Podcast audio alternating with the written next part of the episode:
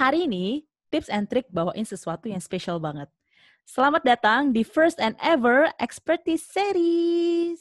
Nah, di Expertise Series ini, aku mengundang expert yang menekuni profesi yang spesifik untuk sharing attitude dan mindset apa aja yang penting supaya bisa excel di bidang tersebut. Karena nih, walaupun technical skills itu penting banget, tapi orang-orang tuh suka lupa kalau sebenarnya banyak skill lain yang harus kita asah, termasuk di profesi yang spesifik atau khusus.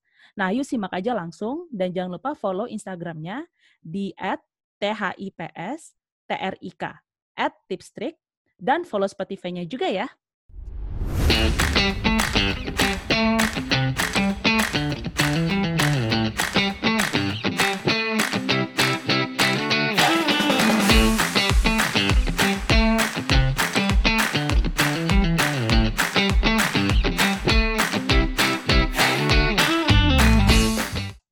Nah, di episode perdana Expertise Series ini, aku mengundang Nanik, seorang profesional di bidang UI slash UX. Nanik, halo, apa kabar? Halo, baik, Alhamdulillah. Terima kasih sudah meluangkan waktu untuk datang ke podcast aku. nah, buat yang belum tahu, UI slash UX itu adalah suatu role yang berhubungan dengan mendesain sebuah interface. Misalnya kayak di aplikasi atau di website gitulah. Dan bisa dibilang lagi booming dan cukup famous di teman-teman yang mungkin berkecimpung di industri yang salah satu produknya itu berbasis aplikasi atau sedang mengembangkan sebuah aplikasi. Betul bukan? betul, betul. Nah, Nanik ceritain dikit dong, lo tuh sehari-hari role-nya ngapain, uh, di industri apa, dan udah berapa lama nih bermain di bidang UI slash UX ini? Um, jadi sore semua, eh bukan sore, sekarang malam ya, malam, malam semua Jumat malam. Um, jadi ya, nama gue Naning, uh, gue sekarang kerja di SP Group, uh, di energy company di Singapura um, paling gampang mungkin kalau SP Group tuh kayak buat ngebandinginnya kalau di Indo tuh kayak PLN kali ya. Cuman kalau gue sekarang kerjanya di SP Group di bagian digitalnya udah sekitar tiga tahunan. Terus hmm. sebelumnya gue kerja di Trade Gecko. Di Trade Gecko itu kayak B2B startup. Um, gue sebenarnya waktu itu lebih jadi kayak orang produk dibanding orang apa namanya UX um, di situ gue spend sekitar dua tahunan. Terus habis itu sebelumnya lagi gue sempat kerja di uh, McCann World Group agency digital agency. Um, gue di situ spend sekitar empat tahunan. Jadi mungkin totalnya mungkin sekitar dari 2012 itu sekitar 8-9 tahunan gue udah kerja di UX cuman hmm. mungkin um, baru baru makin ke sini makin fokus jadi UX research Um, tapi sebelum sebelumnya UX itu uh, beda-beda industri. Jadi misalnya UX di gue mulai dari UX agency, terus habis itu gue kerja di UX di startup dan lebih fokus ke produk waktu itu dan sekarang gue UX di um, corporate company dan sekarang lebih proses lebih fokus ke desain prosesnya dibanding um, dibanding produk prosesnya. Hmm, wow, gak sabar banget sih dengar cerita lo uh, menarik banget. Karena buat gue dan juga mungkin teman-teman yang dengar di sini kayak UI slash UX itu adalah sesuatu yang uh, baru kali ya uh, bisa dibilang gitu. Dan knowing that this is maybe one of the future job in the world I guess. Itu it's a good thing juga gitu untuk bisa meningkatkan awareness lah ke teman-teman sekalian sebenarnya uh, apa sih UI atau UX itu dan skill-skill apa sih yang penting. Nah, alur podcast hari ini tentunya kita akan bahas tentang apa sih UI atau UX itu ya sekilas karena uh, biar lebih paham aja konteks dari percakapan kita. um, kemudian kayak soft skill apa sih yang penting sebenarnya um, di di industri eh sorry di role ini. Jadi kita nggak akan ngebahas tentang technical skills, bagaimana caranya mengcoding, me, mengatur layout dan segala macam. No, yeah, yeah, yeah. it's all about attitude dan mindset dan soft skill apa aja yang sebenarnya mungkin banyak kelupaan. Dan hmm. terakhirnya tentunya adalah tips and trick apa aja nih yang Naning bisa share uh, buat hmm. teman-teman yang mau yang mau meniti karirnya di role ini supaya semakin gemilang dan semakin excel lagi lah. Gitu. Semakin gemilang. Gemilang cahaya oke. Oke. Nah Ning ceritain dong yep. menurut lo tuh UI slash UX itu sebenarnya apa sih? Dan bedanya apa? Kalau menurut gue sih personally ya, aduh sorry, baru habis makan jadi agak-agak habis makan mulu. Iya betul. Tadi habis makan mie kan, jadi masih ada minyak-minyaknya gitu deh.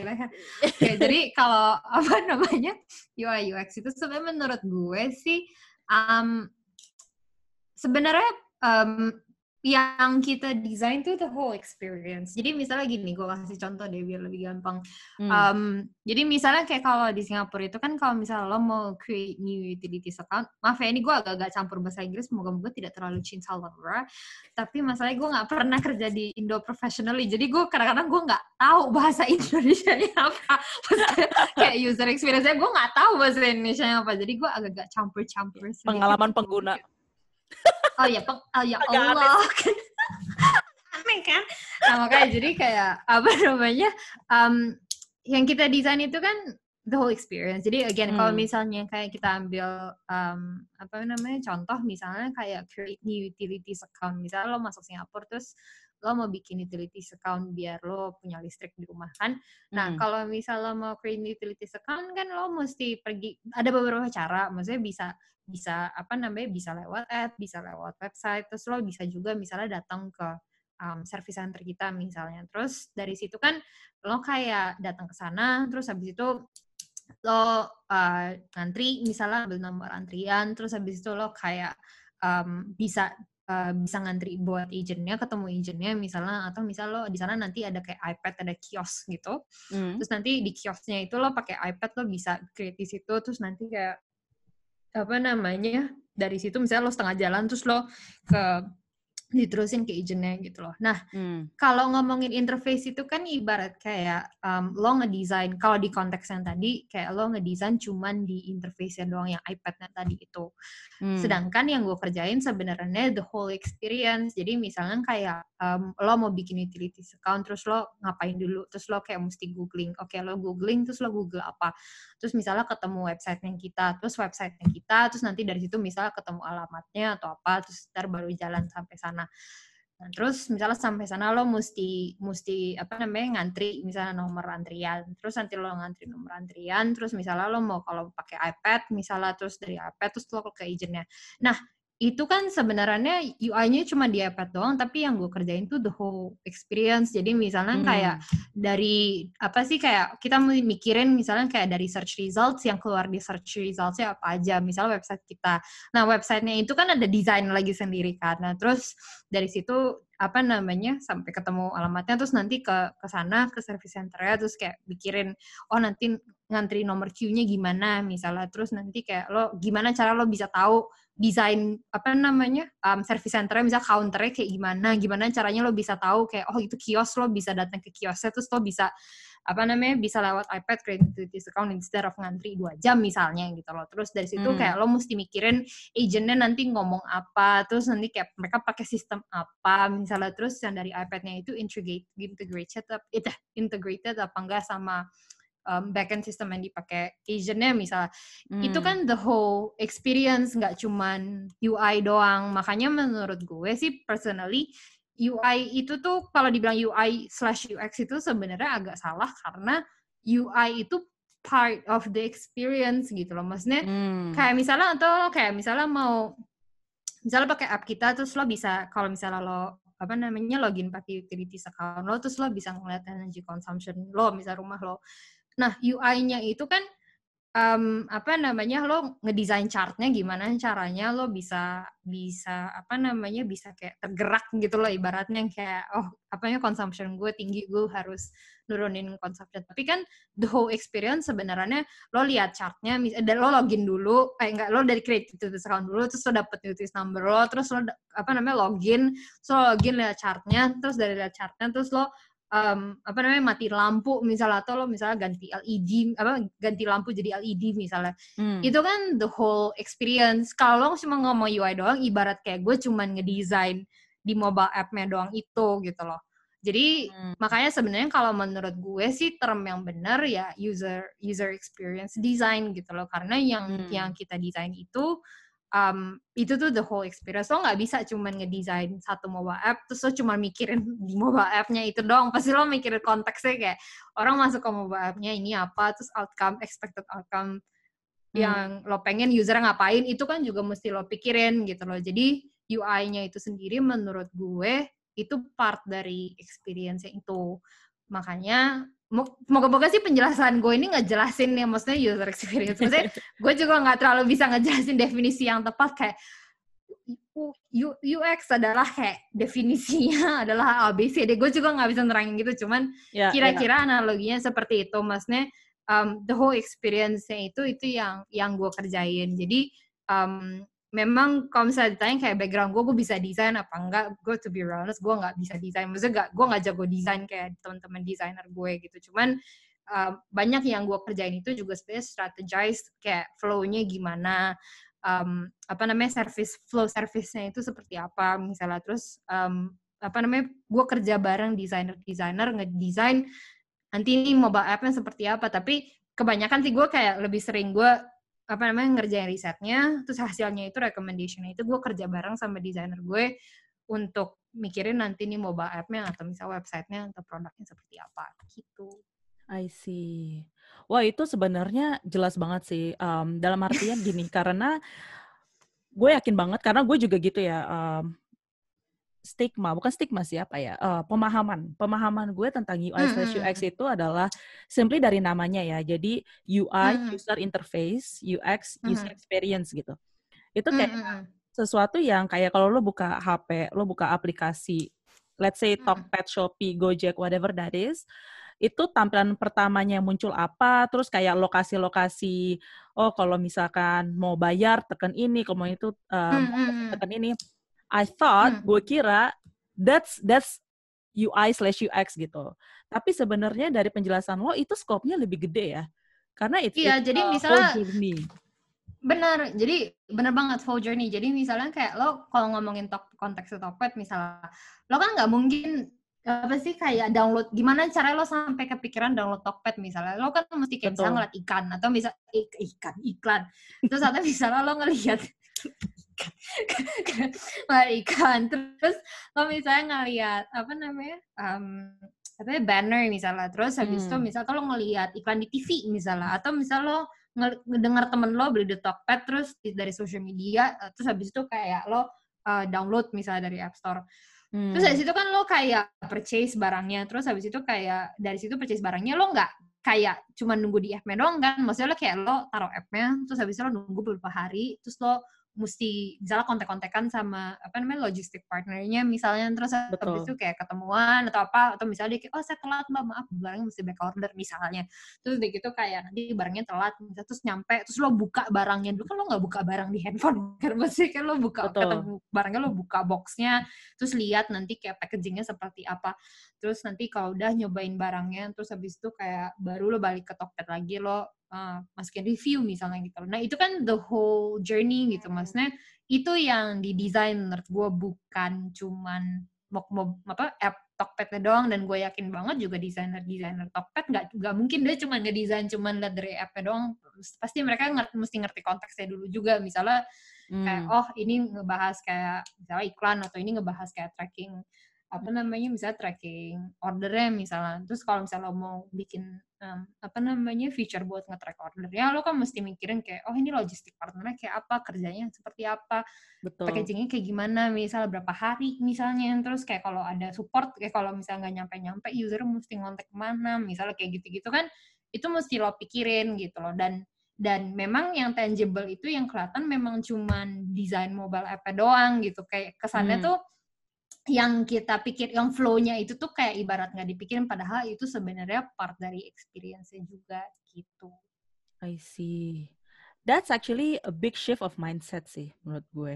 Uh, terutama mungkin buat orang awam seperti gue dan juga buat teman-teman yang baru meniti karir kali ya uh, antara ekspektasi mm -hmm. yang dia baca di requirement atau apa yang dia dengar dari orang lain sampai kayak actually doing the work gitu um, in this role. Nah, speaking hmm. of which, menurut lo nih, um, Hmm. Obviously kok technical skill kayak mendesain, coding dan segala macam, gue yakin itu pasti sesuatu yang yang wajib punya dan itu bisa hmm. di training lah, uh, bisa yep. dari mentoring atau mungkin training dari um, dari company-nya itu sendiri gitu.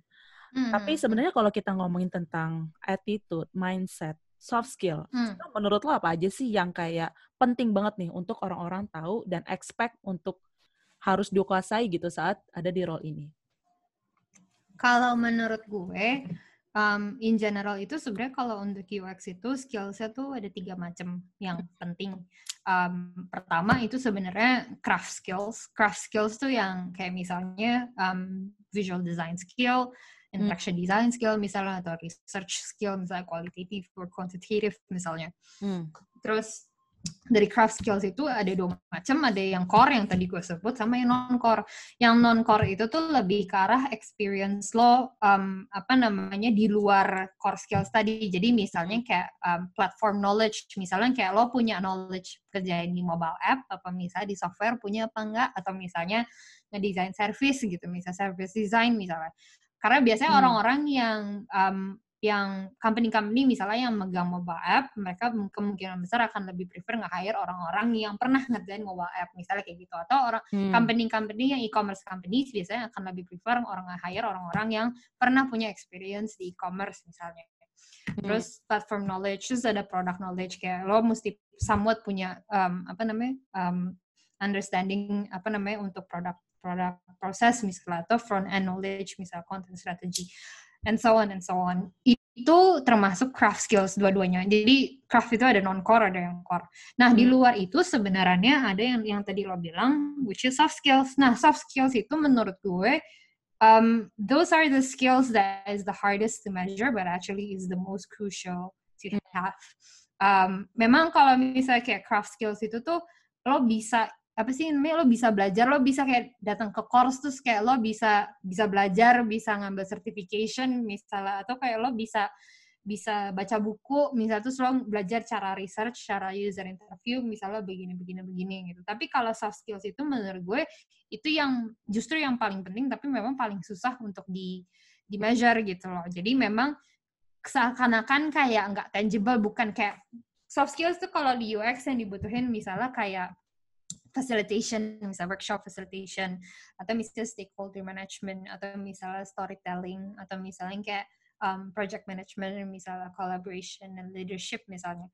Kalau lo ngomongin stakeholder management kan sekarang sebenarnya itu kan sangat tergantung dari company yang lo kerja, lo tergantung maaf sama stakeholders apa stakeholders lo yang lo hmm. kerja bareng tuh orang-orangnya kayak apa, industrinya seperti apa misalnya. Itu bukan hmm. sesuatu yang menurut gue lo bisa beli buku HBR misalnya terus kayak lo belajar hmm. stakeholder management semalam itu tuh nggak segampang itu gitu nggak segampang. Kalau misal core skills tuh lo masih bisa misalnya kayak lo mau belajar pakai Google Analytics misalnya lo bisa ngambil certificationnya Google atau misalnya lo ngambil course uh, data analytics misalnya terus habis itu lo coba playing around with, with um, Google Analytics itself terus lo belajar bikin report misalnya itu tuh bisa nah kalau stakeholder management tuh menurut gue atau soft skills yang lain menurut gue kebanyakan kadang-kadang bahkan lo nggak ngeh kalau lo sedang belajar hmm. dan nggak nggak ngeh kayak oh gue udah jago misalnya kayak itu tuh nggak kayak nggak berasa kayak lo mulai belajar dan atau lo stop belajar gitu loh. Nggak ada nggak susah hmm. banget untuk dimeasure-nya lah menurut gue.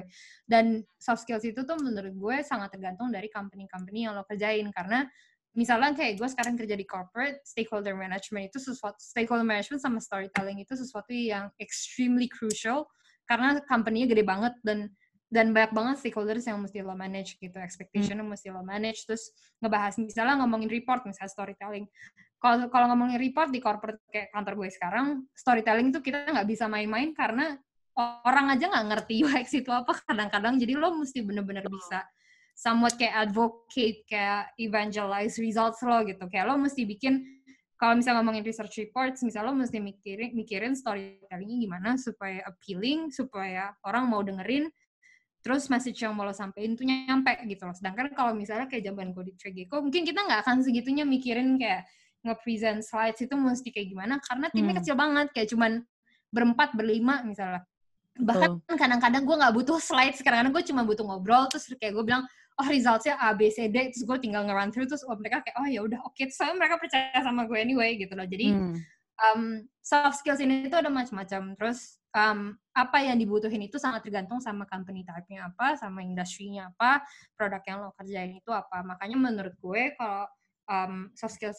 Apa namanya penting banget. Bukan gue bukan encourage lo untuk pindah-pindah company, cuma maksud gue kalau lo misalnya milih company, paling enggak tuh lo mikirin kayak, oh gue pernah kerja di agency misalnya, atau lo gue pernah kerja di startup misalnya, atau gue misalnya pernah kerja di corporate misalnya itu kayak combination itu tuh mesti lo pikirin karena misalnya kayak gue di agency dulu yang kepake banget tuh misalnya kayak skills kayak account servicing misalnya account management hmm. misalnya kayak lo mikirin kayak ketemu klien terus ngebahas kayak apa agak-agak jualan UX services tuh apa Betul. terus cara ngepaket-paketin service apa namanya ngepaket-paketin UX services jadi services tuh kayak gimana kayak supaya bisa dijual kan hmm. terus habis itu kayak scoping kerjaan misalnya kayak oh klien butuhnya begini, terus kira-kira yang bisa kita kerjain ABCDE misalnya, terus cara nge-scope-nya bagaimana, terus timeline-nya bagaimana. Itu kan memang kalau misalnya di agency kebanyakan yang ngerjain account manager misalnya atau apa namanya AD misalnya AD atau AM kan. Tapi kalau sebagai orang US lo harus bisa ngepaket-paketin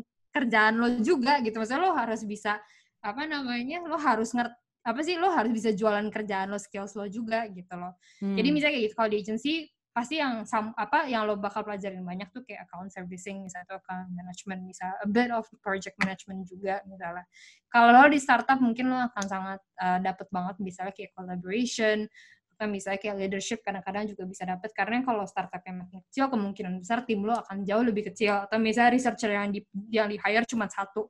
Kalau hmm. lo cuma researcher sendiri lo harus belajar leadership skills leadership skills sendiri. Dan leadership itu leadership skills itu kan nggak mesti di apa namanya dibuktiin dengan lo nge-manage orang. Maksudnya leadership itu dimulai dari lo lo ngelit diri lo sendiri, lo nge-manage kerjaan lo sendiri kan gitu loh. Hmm. Jadi kayak lo sama misalnya kalau startup mungkin lo akan banyak um, apa namanya banyak belajar tentang collaboration, tentang leadership misalnya gitu loh. Atau kalau di corporate kayak tadi gue bilang misalnya lo akan banyak belajar tentang stakeholder management misalnya atau storytelling misalnya atau kayak kalau di gue sekarang ngerasa banget juga kayak di corporate gue belajar banyak banget facilitation. Facilitation itu kayak lo nge, nge run design workshop. Bukan workshop kayak ngajarin desain itu gimana ya maksudnya kayak ideation workshop gitu loh. Hmm. jadi kayak misalnya um, lo punya banyak banget stakeholder terus mereka nggak bisa ketemu terus daripada lo bolak balik dingdong email ke kayak misalnya beberapa orang terus nggak nyampe nyampe ke konsensusnya mending lo kumpulin semua jadi satu terus lo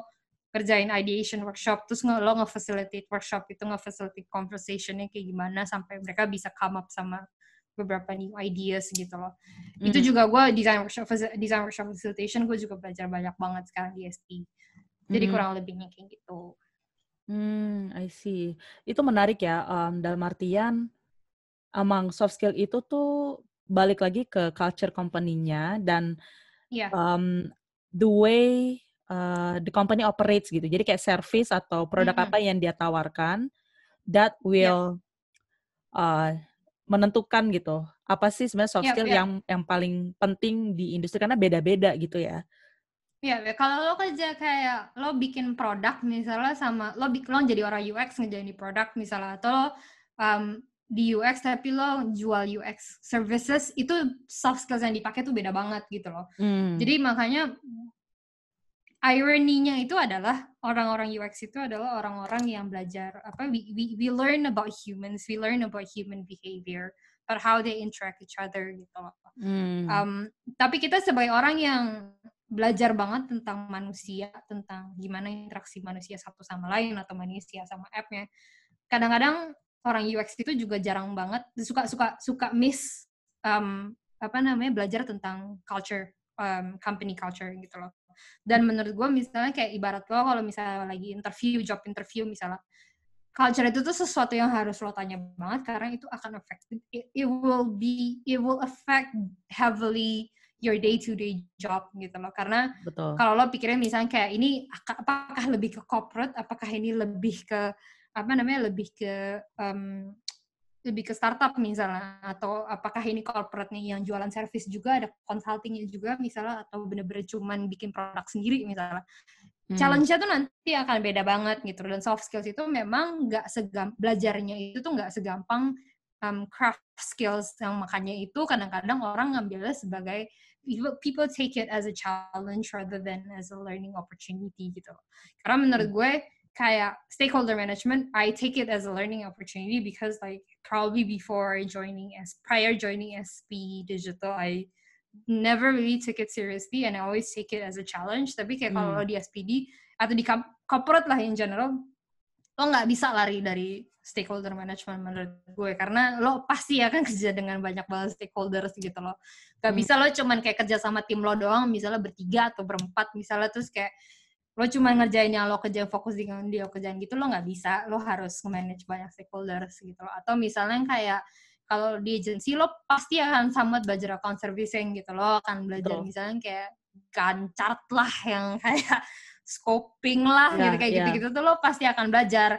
Kalau gue misalnya kayak sekarang di SP misalnya karena kita punya account manager sendiri jadi gue bisa lari dari itu gitu. Maksudnya gue bisa kayak kasih teman-teman gue atau gue kayak gak mau kerjain itu. Cuman tapi karena gue dulu sempet di agency gue jadi ngerti banget itu sesuatu yang emang harus gue kerjain juga ujung-ujungnya gitu loh jadi in general sih different companies typically they would have um, they have different challenges they have they have different cultures and um, different cultures different cultures basically would um, would affect your uh, would affect the soft skills that you need to learn.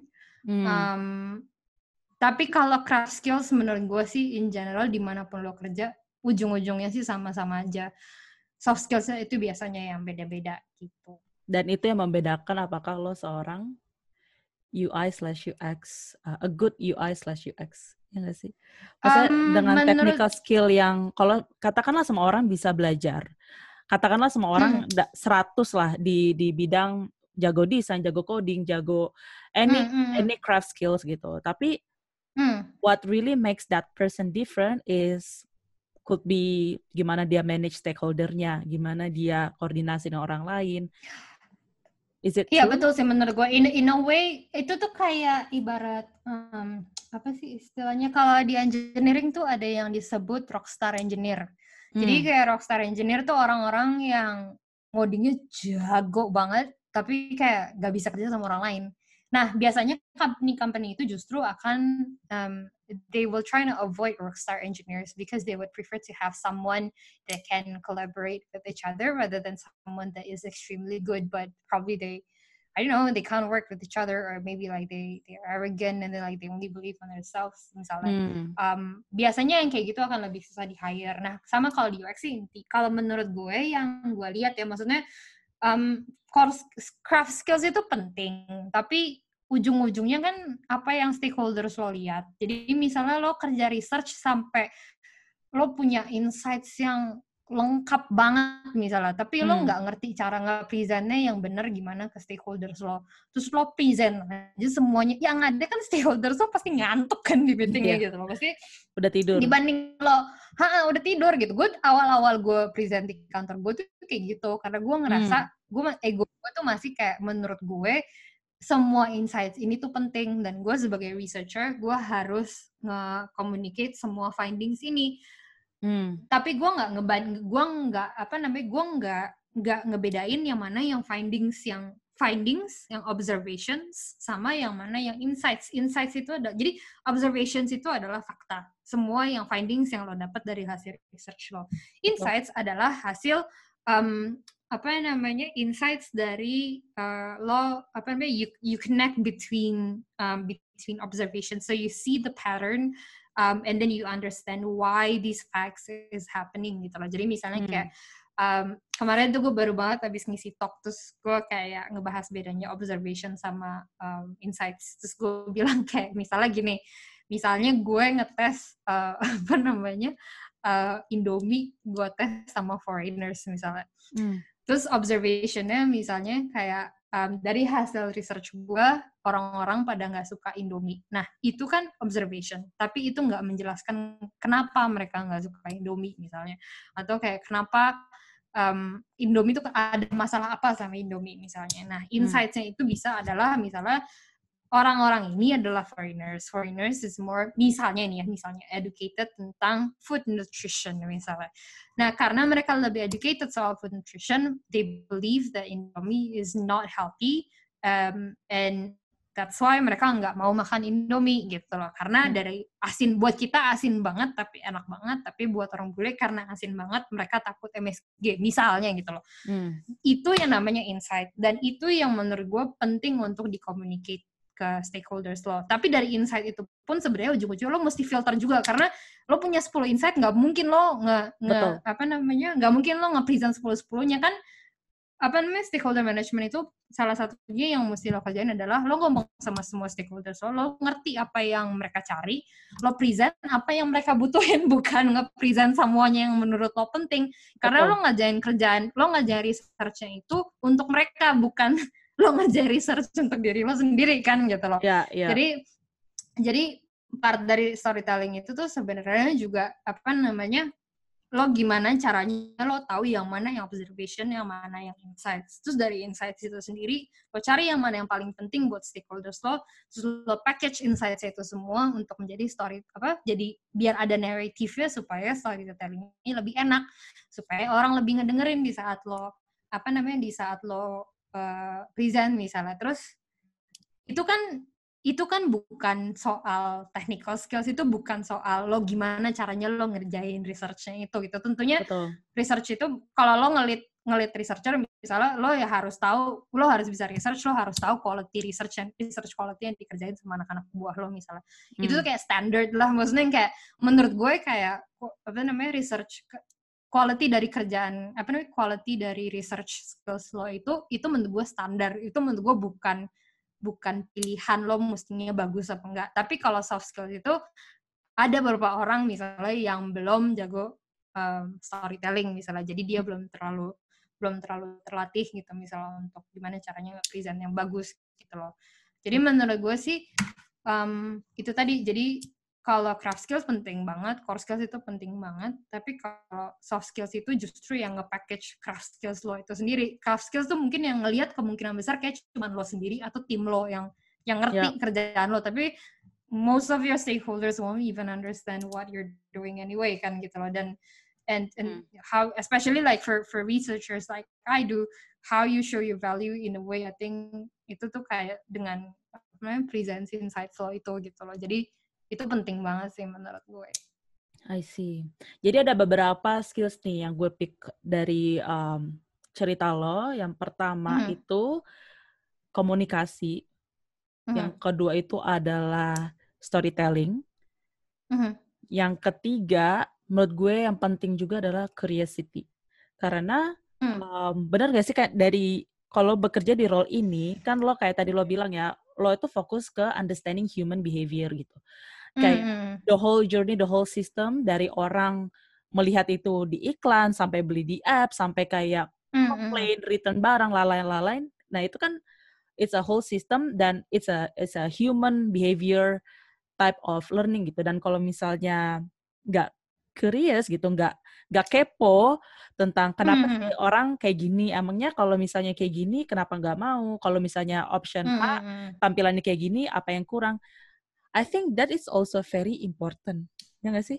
Hmm, ya betul banget. Um, jadi salah satu selain selain dari communication itu sendiri dari soft skills itu sendiri menurut gue hmm. tadi yang benar banget yang lo bilang lo harus kepo, lo harus um, bisa tahu um, apa istilahnya akar permasalahannya itu apa. Makanya kalau hmm. bisa di UX itu ada yang bilang mindsetnya tuh five whys. Jadi ya yeah kalau lo ngelihat satu fenomena misalnya atau lo ngelihat sesuatu uh, observation misalnya lo mesti tanya terus ke orangnya why? Kenapa ini begini? Kenapa itu begini? Kenapa? Sampai lo ketemu uh, akar permasalahannya itu tuh apa. Nah itu menurut gue sih tapi lebih ke arah um, ya lebih ke arah mindset sih jadi bukan skill. Jadi kayak lo harus kritis hmm. lo harus tanya terus kenapa um, kenapa ini begini kenapa ini begitu. Makanya banyak banget um, tech people in tech industry in general, I do think they are extremely critical. Um, but there's also a very thin line between critical and being arrogant as well. Hmm. Jadi makanya banyak banget yang kalau gue nggak suka personally ya ini personally banget, uh, personal yeah. banget kalau buat gue yang gue nggak suka banget itu adalah orang-orang tech itu tuh sering banget ngejelek-jelekin app misalnya atau ngejek-jelekin produk atau misalnya ngejek-jelekin orang di LinkedIn misalnya gitu loh.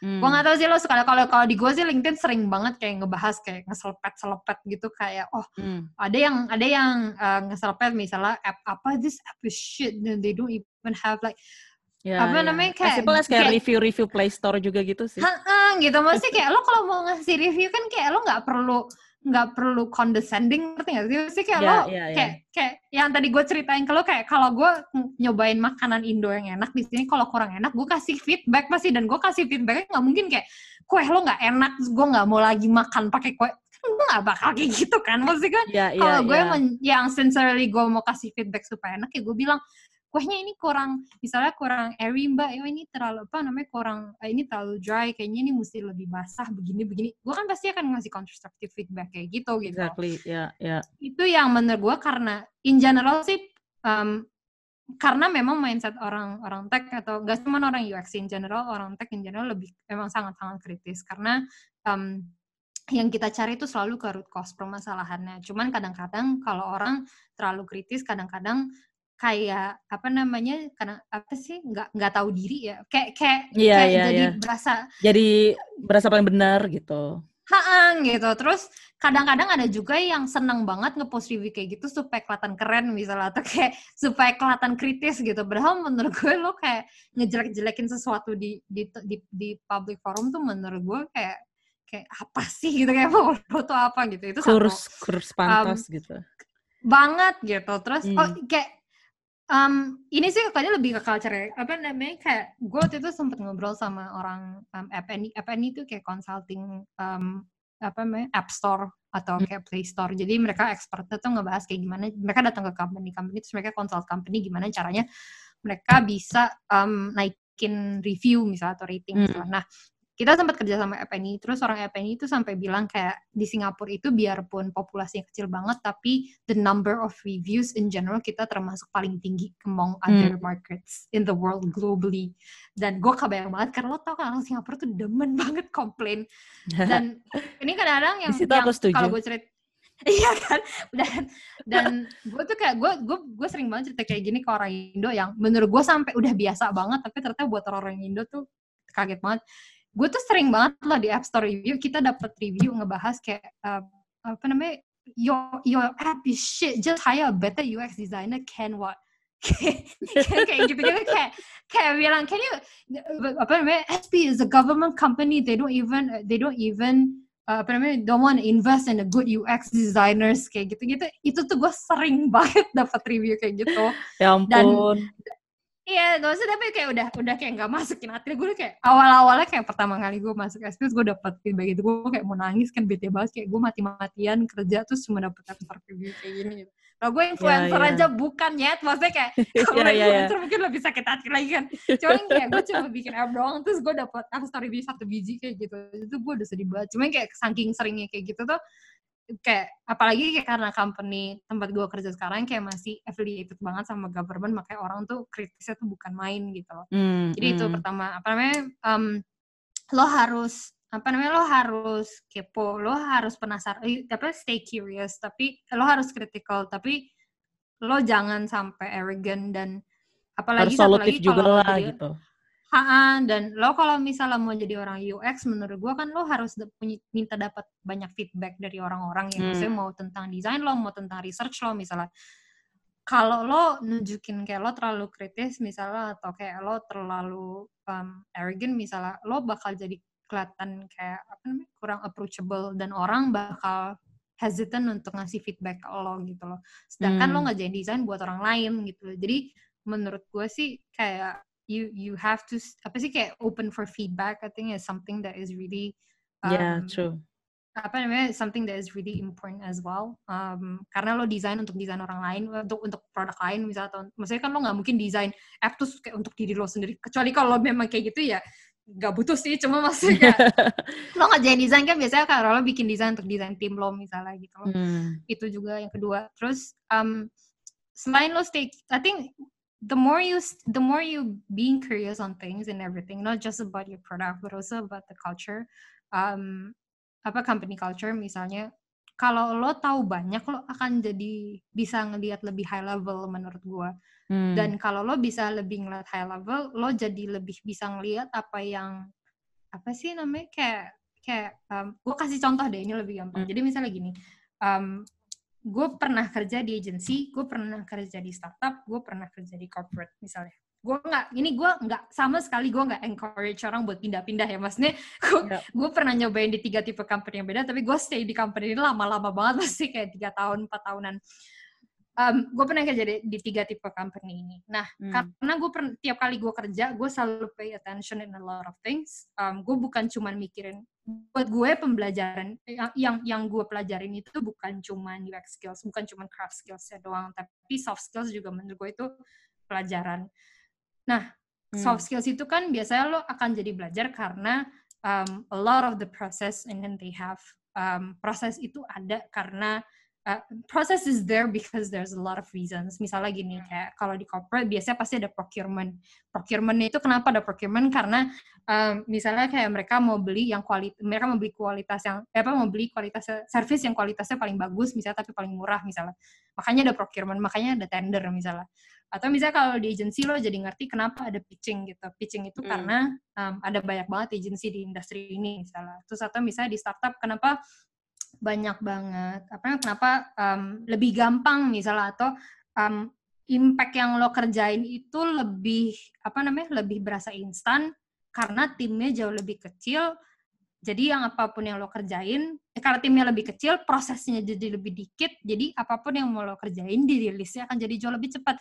Jadi misalnya hmm. lo ngedesain sesuatu terus um, lo besoknya kasih ke engineer terus engineer bikin apa ngodingin terus besokannya rilis terus lo langsung bisa kelihatan kayak lo kerja hari ini terus minggu depannya kayak udah rilis ke market terus lo bisa ngelihat impactnya ke ke ke company lo gitu karena hmm. karena startup itu kecil banget jadi apa namanya semua yang yang lo kerjain tuh impactnya jauh lebih berasa gitu misalnya kayak gitu. itu beberapa hal yang gue pelajarin dari beberapa different company ini karena hmm. gue ngerti proses itu seperti itu gue bisa I can see things more in high level. Jadi misalnya kayak misalnya kenapa um, di kantor gue sekarang kita ada performance review.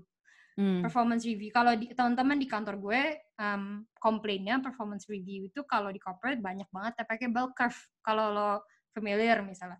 Bell curve hmm. itu kan ada karena supaya lo fair karena untuk misalnya um, apa namanya supaya yang yang kerjanya bagus lebih jadi lebih apa namanya lebih driven untuk lebih bagus yang kerjanya biasa aja mungkin bisa motivated untuk jadi lebih bagus. Tapi salah satunya juga pakai backup supaya karena company-nya mau lebih bisa ngebudget apa namanya um, budget yang bisa ngebudget budget yang akan mereka pakai untuk apa namanya um, maintaining promote. the welfare of the people ya yeah, promote hmm. um, apa namanya award people misalnya mereka seberapa banyak mereka harus nge-spend di people nah kalau di startup nggak ada performance management karena kecil banget company-nya gitu loh hmm. jadi mungkin atau mungkin bahkan mereka nggak pernah nge-hire HR misalnya atau mungkin mereka nggak akan nge-hire nggak nggak nggak pernah punya orang yang kerja di corporate gede jadi mungkin nggak melihat ada kebutuhan butuh performance management misalnya misalnya kayak hmm. gitu tapi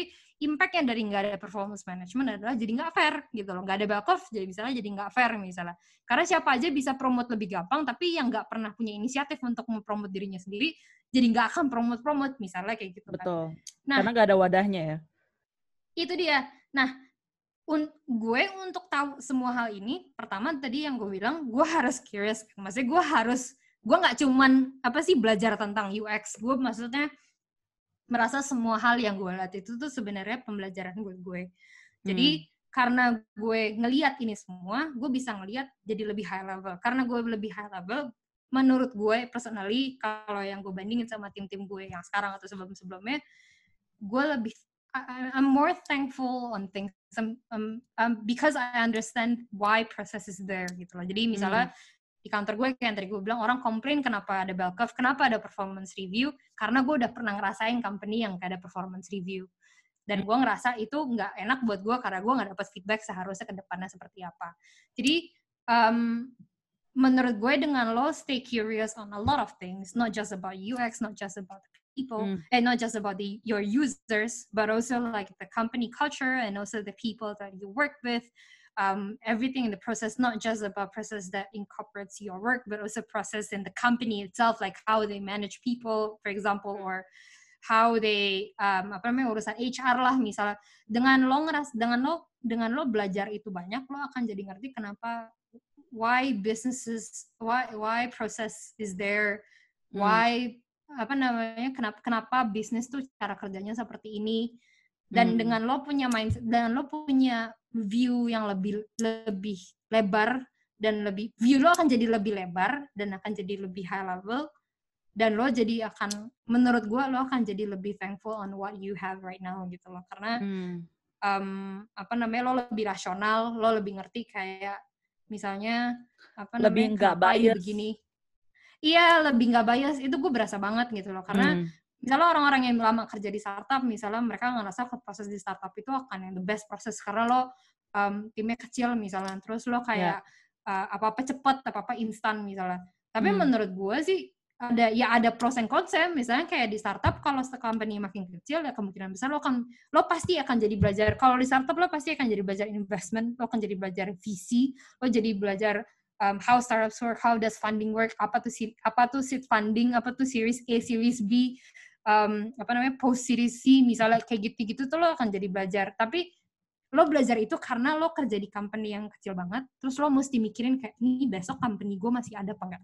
Ini hmm. besok kantor gue masih bisa ngegaji gue apa enggak gitu loh. Yeah, lo masih yeah. mesti mikirin itu. Sedangkan kalau misal di corporate, lo mungkin bisa fokus ke kerjaan lo, lo nggak perlu mikirin misalnya kayak, di company masih ada apa enggak misalnya besok gitu kayak gue nggak hmm. perlu mikirin di SP ada kayak gitu apa enggak karena nggak mungkin di Singapura bakal nggak butuh listrik besok kan gitu jadi kayak iya iya iya kayak gitu-gitunya. Sorry gue jadi kepanjangan banget, cuman kayak gitu saya susah banget kalau gue nggak nerangin pakai contoh gitu maksudnya. Mm. In general, again tadi yang pertama lo harus harus um, stay curious, um, lo, lo harus um, stay critical, ask a lot of things, ask a lot of things on why why things are happening, how do you do this, how do you do that.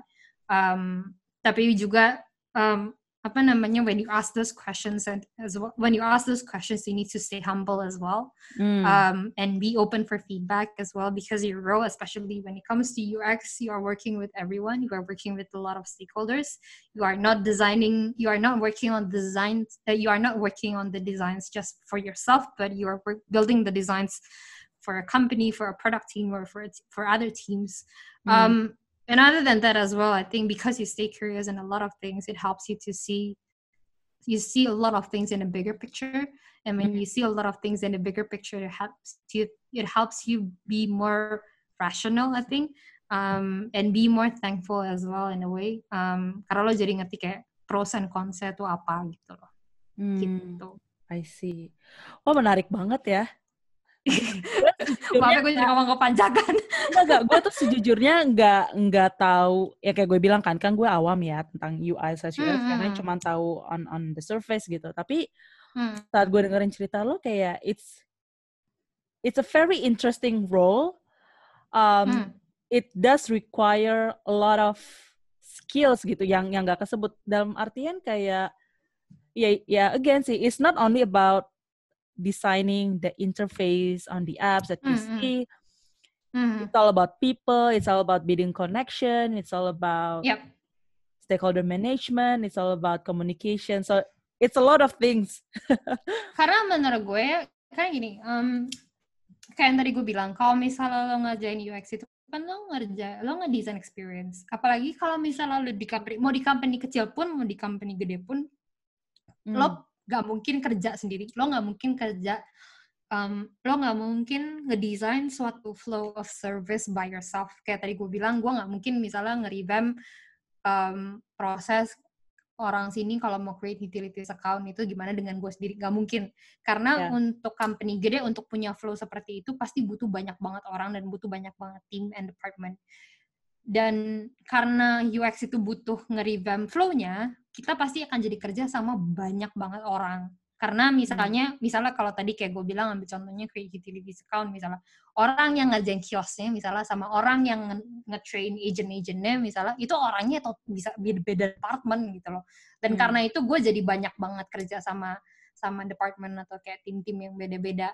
Dan hmm. karena gue kerja banyak banget tim yang beda-beda, gue jadi belajar, maksudnya gue jadi build relationship sama mereka gitu loh.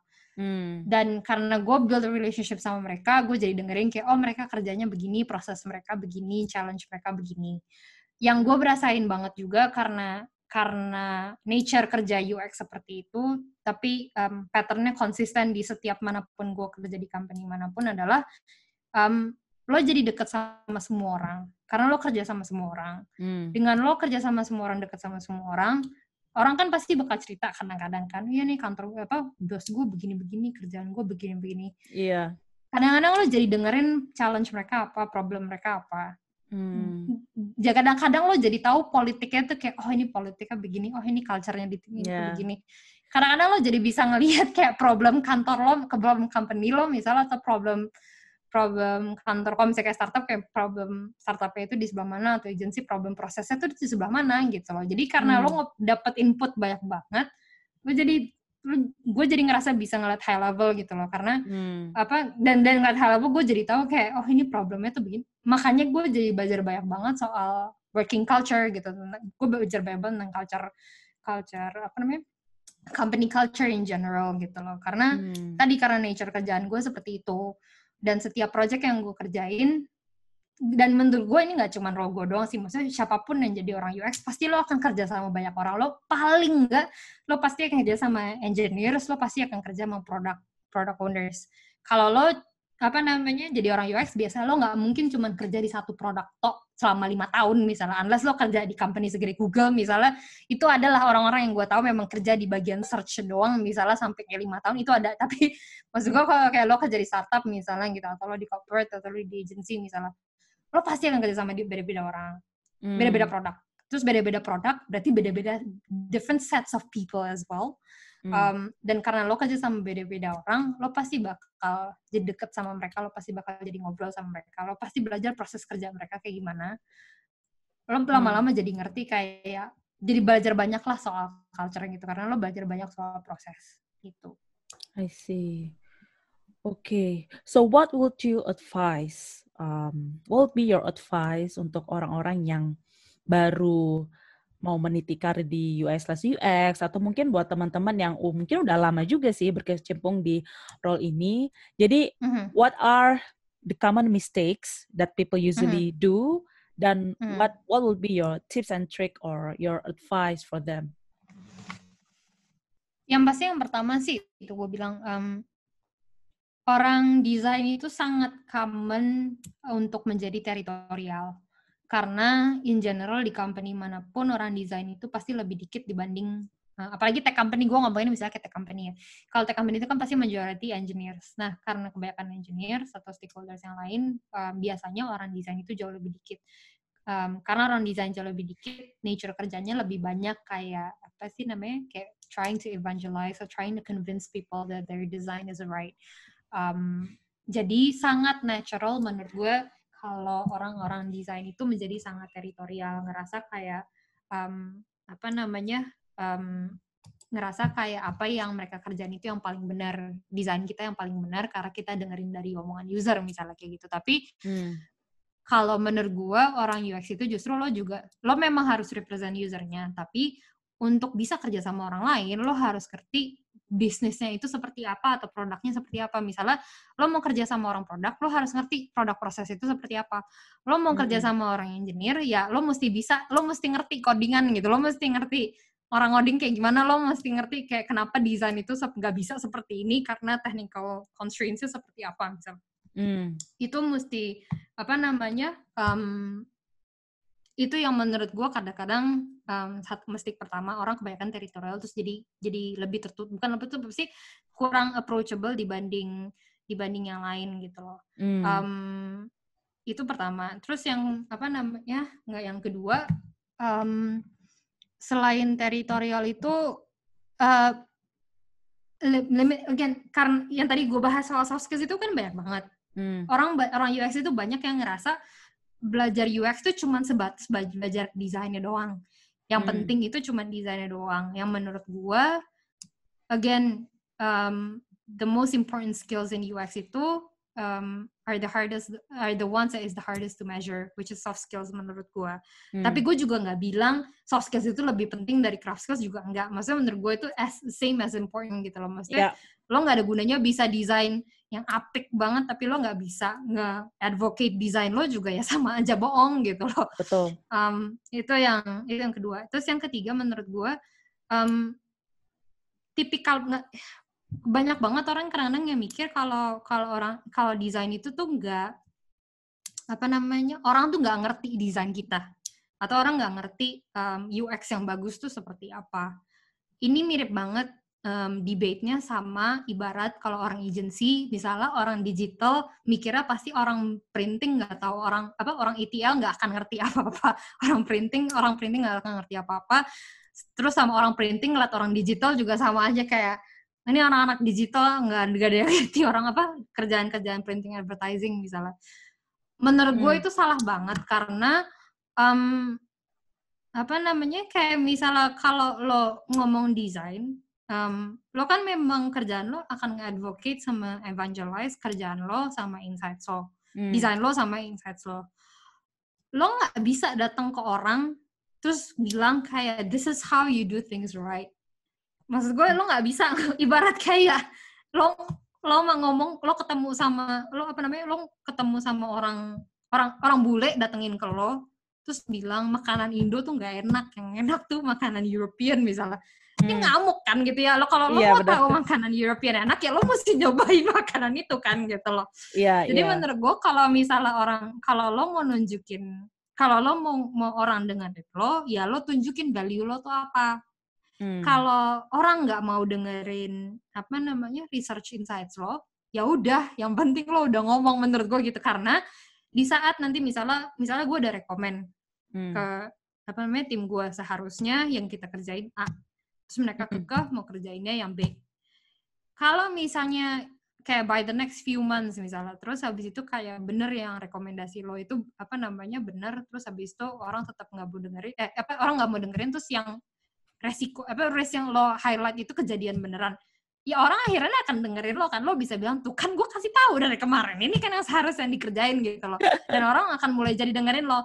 Hmm. itu pertama use case pertama. Use case kedua adalah orang nggak dengerin lo terus risk yang lo bilang nggak kejadian hmm. itu kan berarti pembelajaran buat lo itu kan berarti kan seharusnya learning buat lo kalau recommendation lo kurang bagus ya kan exactly. jadi um, jadi itu menurut gue yang satu yang yang ketiga adalah um, apa namanya if you want to evangelize your work ya yeah, you have to show your value gitu loh nggak bisa you can't go to people and then tell people like this is how you do things right gitu yes. menurut gue mau sampai lo ngomong apa busa juga orang juga nggak akan dengerin gitu iya betul kayak what's in it for me Iya, betul banget. Gila untung gue ngundang lo gitu loh. Kok enggak gue nggak belajar UI slash UX cuy. Beneran. ya that's... Tapi itu mindset kayak gitu sebenarnya di mana? Moga-moga sih applicable di mana aja ya. Maksudnya kayak lo nggak hmm. perlu jadi orang UX untuk bisa punya mindset kayak gitu. Yap. Oke. Okay. Jadi terima kasih Naning sudah meluangkan waktunya dan sharing ceritanya, tips and triknya yang berguna banget.